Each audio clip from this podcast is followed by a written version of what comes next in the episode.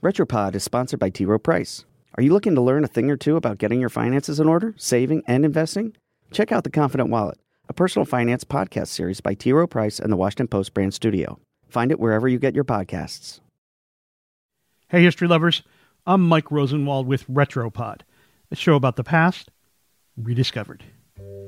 If you work in an office without offices, with just about everyone working in a large spare space full of stylish desks, straight lines, paper stored in a credenza, then you have met Florence Knoll Bassett. She is the godmother of the open office plan. As New York Times architecture critic Paul Goldberger put it, Knoll Bassett probably did more than any other single figure to create the modern, sleek, post-war American office. Out went the heavy desks and draperies and hulking file cabinets that had cluttered offices for years. In came spare, straight-edge desks and furnishings, and a devotion to aesthetic simplicity. Uncluttered office space, she thought, led to uncluttered minds. Every detail mattered, from the layout of the space to the materials on the furniture.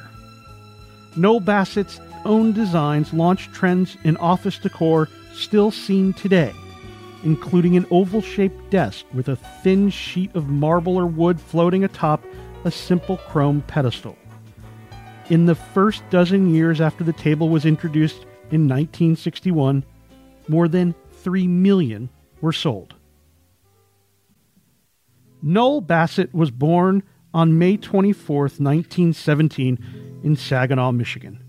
Her father ran a family baking company, but both of her parents died at early ages, leaving her an orphan at twelve. A guardian enrolled her in a private girls' school outside Detroit. An art teacher there once asked what project she was interested in. "I want to design a house," she said. Knoll Bassett's interest in design persisted. She soon came to the attention of Eliel Saarinen, an acclaimed architect and father of Eero Saarinen, the chief designer of Washington's Dulles Airport and the Gateway Arch in Saint Louis. The elder Saarinen, who taught at a nearby design school Knoll Bassett later attended, practically made her a member of his family. During the summers, she traveled with the Saarinens to their native Finland and met other renowned architects.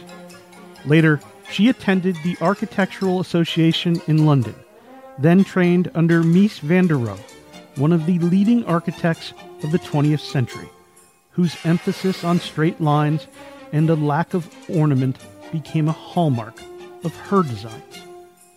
Upon joining a New York architecture firm, Knoll Bassett, because of her gender, was often relegated to designing the interiors of buildings rather than the structures themselves.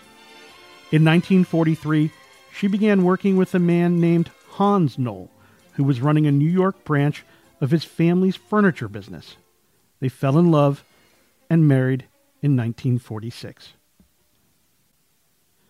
Knoll was killed in a car accident in Cuba in nineteen fifty-five, and Knoll Bassett became president of the company, working on office spaces for icons of American business: General Motors, I B M, Rockefeller Center, the Heinz headquarters in Pittsburgh, and New York's Seagram Building.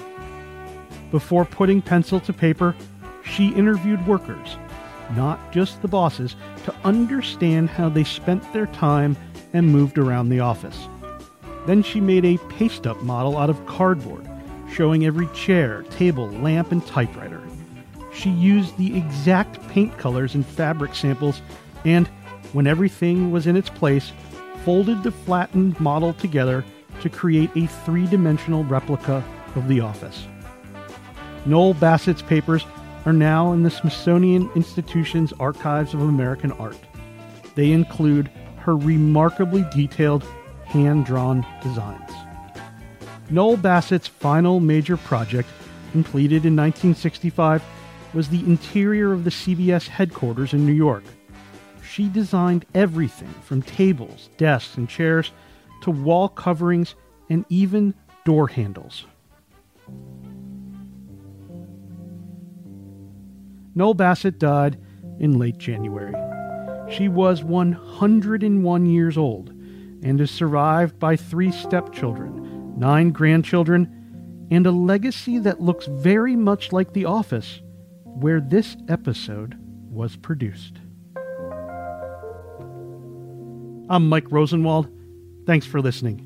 This episode was adapted from a story written by Matt Schudel for The Washington Post. And for more forgotten stories from history, visit washingtonpost.com slash retropod.